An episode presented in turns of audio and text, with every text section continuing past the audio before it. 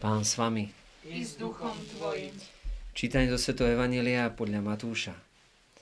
Sláva Tebe, Pane.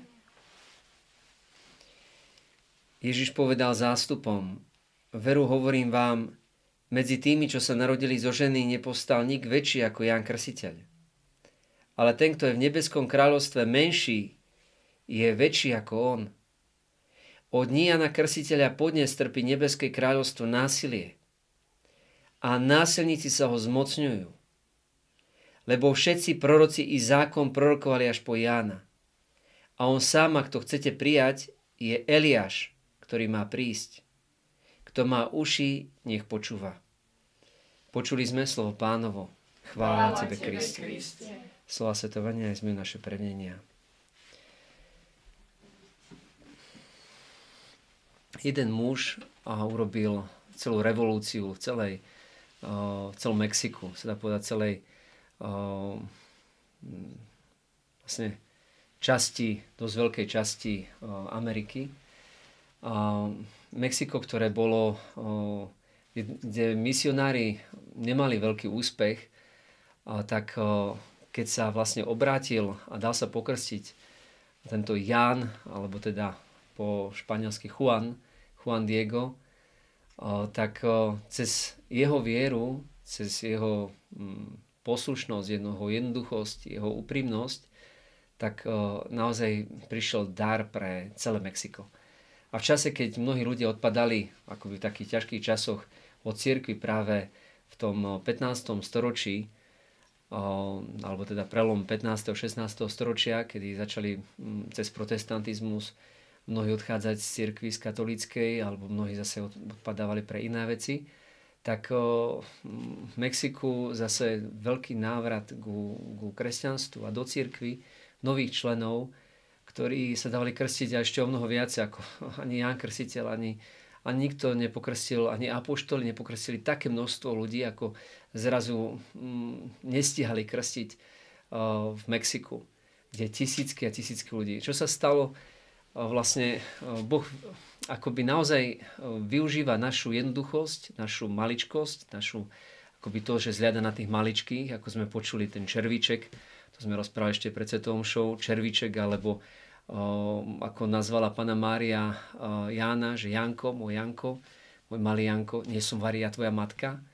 Keď sa staral, keď sa strachoval, keď mal mnohé starosti, aj či už o svojho strýka, ktorý bol chorý, alebo aj to, že mu biskup nechcel veriť, keď prišiel za ním v takej jednoduchosti, že tak zjavila sa mi krásna pani a teda ako uh, nepoškorená panna, a, uh, ktorá sa predstavila ako Matka Božia, ako naozaj Matka všetkých ľudí.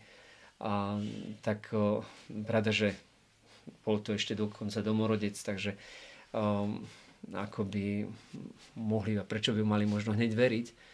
A čiže hneď tam bola táto opatrnosť, No a keď, ako si to Boh tak narežíroval, že vlastne všetci tí, ktorí žili v tom čase ako Aztekovia, Indiani, tak oni verili, že božstva sú slnko a mesiac. A tak im prinášali aj ľudské obete. A tak o, mali postaviť pyramídu slnka, ale mal sa obetovať vlastne náčelníkov syn, ale nechcel sa obetovať tak sa obetoval otec a postavili pyramídu slnko. A potom sa obetoval aj syn a postavili pyramídu aj mesiac. No a teraz oni sa klaňali týmto akoby no, vesmírnym no, telesám, ako tie uctievali ako božstva. A teraz zrazu, keď Juan Diego v čase, keď mu biskup povedal, že tak dones nejaké znamenie, že to je naozaj pána Mária, a ona mu povedala, choď natrhať rúže, alebo natrhať kvety, um, rúže, ktoré v tom čase v Mexiku nerástli a ešte bolo obdobie sucha, takže tam vtedy není vôbec eh, žiadne nič zelené a nič rozkytnuté, možno nejaký kaktus, ale rúže už vôbec nie, a to skánske. No a Juan naozaj išiel a natrhal tieto rúže a teraz ich zobral do tej svojej tuniky.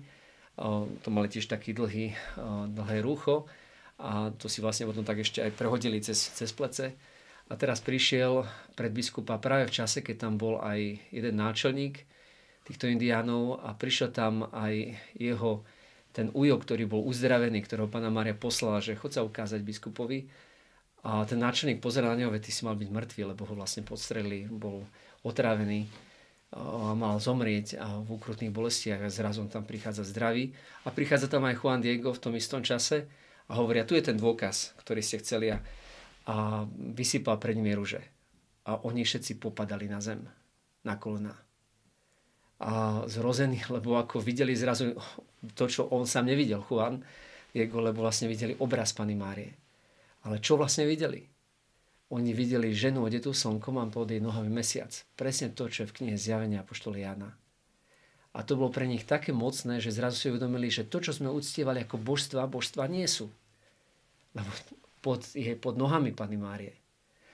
A zrazu si uvedomili, že ona čaká toho pravého Boha.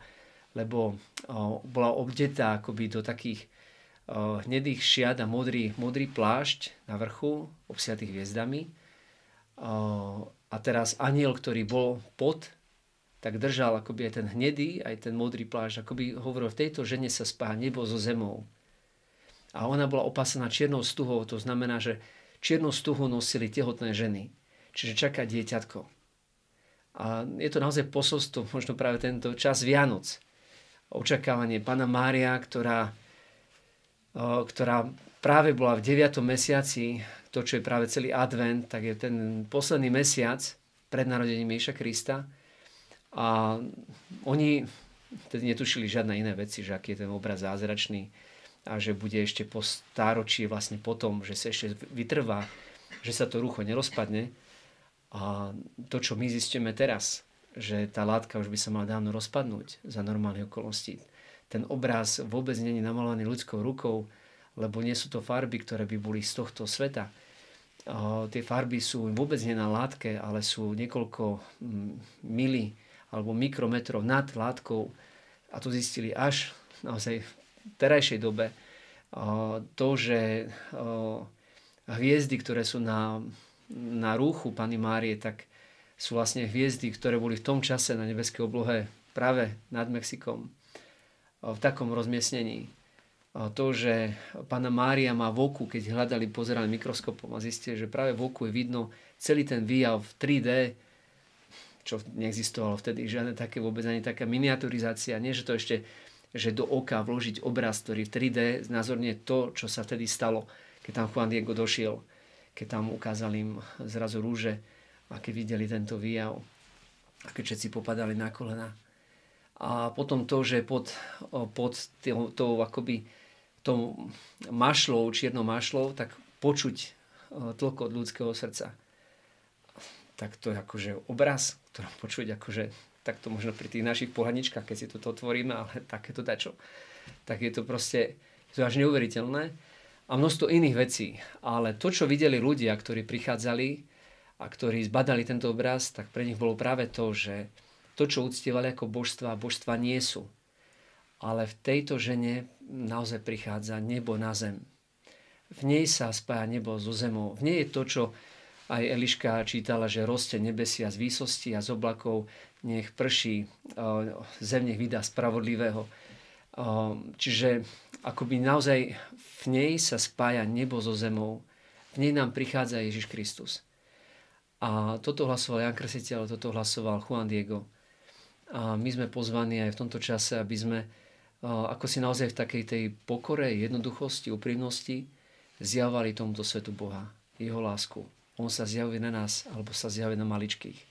Zúz, dojčeniec a nemluvniat pripravil si si chválu naproti svojim nepriateľom.